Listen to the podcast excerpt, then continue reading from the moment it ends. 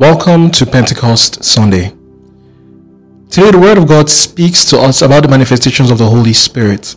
First off, this is the day we've been waiting for. Pentecost comes from the Greek word Pentecoste, which means 50th. The 50th day after the resurrection of Christ, the 50th day after Easter.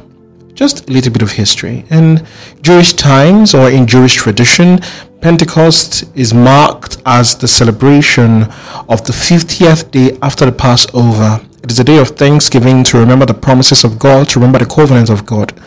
And how fitting was it that on this day, the promise which was made to the disciples would be fulfilled in the person of the Holy Spirit. This is a day we have been waiting for as Christians since the resurrection and the ascension. We have been waiting for this day. In the first reading, we see how the wait and the patience of the apostles were rewarded by the coming of the Holy Spirit. How the Holy Spirit came first in a gush of wind, then appeared in tongues of fire. Something we can notice is the togetherness of the apostles. They did not know it was going to be this day. And if we look at the word of God from the weeks before now, you would see that even in their uncertainty, even in them not knowing what was going to happen, they still stayed together. They did not let confusion drive them apart. They did not let fear drive them apart. Being together is very important. And now, when the Holy Spirit came upon them, the Holy Spirit came upon them in different ways utterance, preaching, teaching, and so many more. This is why the second reading from the first letter of St. Paul to the Corinthians tells us that even as the Holy Spirit manifests in different ways, all manifestations are important.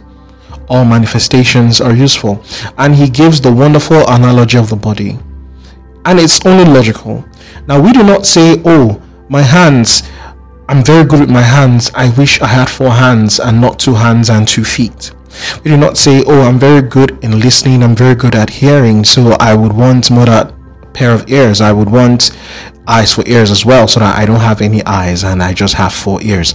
Or we do not say, oh, I speak so well, so I want one and one mouth. My nose should go so that I have two mouths and no nose at all. Every organ of the body acts towards the survival, towards the benefit of the body. So also every gift of the Holy Spirit which we have, any manifestation of the Holy Spirit which we have, has been given for a purpose. It is okay to admire the fact that someone may have this gift, but we shouldn't turn that into envy. We should know that God has blessed us with gifts in various ways, and we are to use these gifts for His purpose only. God is the sole purpose of our gifts. Now, if we look within, we would see the gifts we have been giving. The gifts of the Holy Spirit are presented to us in ways that only God can. That is wisdom, knowledge, understanding, counsel, fortitude, piety, and fear of God. Now, these are things which the Holy Spirit does for us. Because if you go further in 1 Corinthians 13, the next chapter, St. Paul says that if we have all these things and we do not have the love of God in our hearts, then they are useless. God will give us his gift regardless. He loves us. The Holy Spirit will give us these gifts. But are we going to use them for the purpose of God? Are we going to use them for the mission of the kingdom of God? Or are we going to use them to make ourselves feel alright?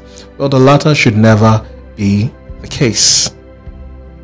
When we are working for the sake of the kingdom of God, we would realize that no matter how different we are, those differences are not for competition, but those differences are complementary in the sense that when we come together, filled with the zeal that the Holy Spirit burns in us, and we walk towards the same goal, we'll be like an engine that has so many components, but every part is important to make sure the engine runs well.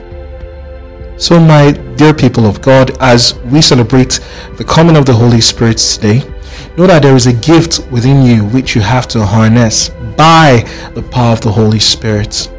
Admire others, but don't envy them. there is something in you as well.